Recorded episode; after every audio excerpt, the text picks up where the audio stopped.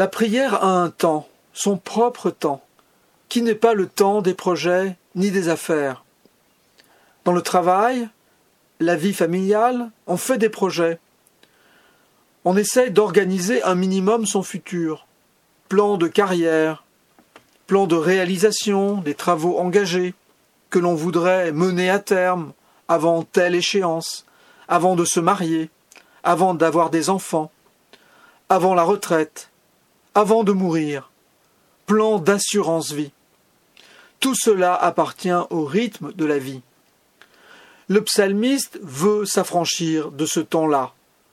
Non pas qu'il serait vain ou répréhensible de prévoir le futur, lui-même sans doute organise son temps à sa manière.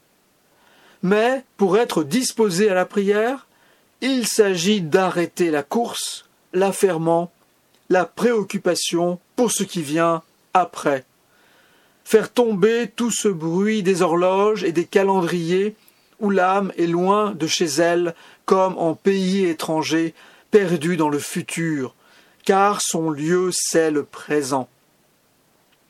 Oubliez le temps des ambitions, des grands desseins, des merveilles, pour libérer un autre temps, non pas celui du projet, mais le temps de l'attente.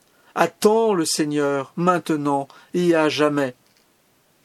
Comme le petit enfant tout contre sa mère, l'âme repose, égale et silencieuse dans la confiance.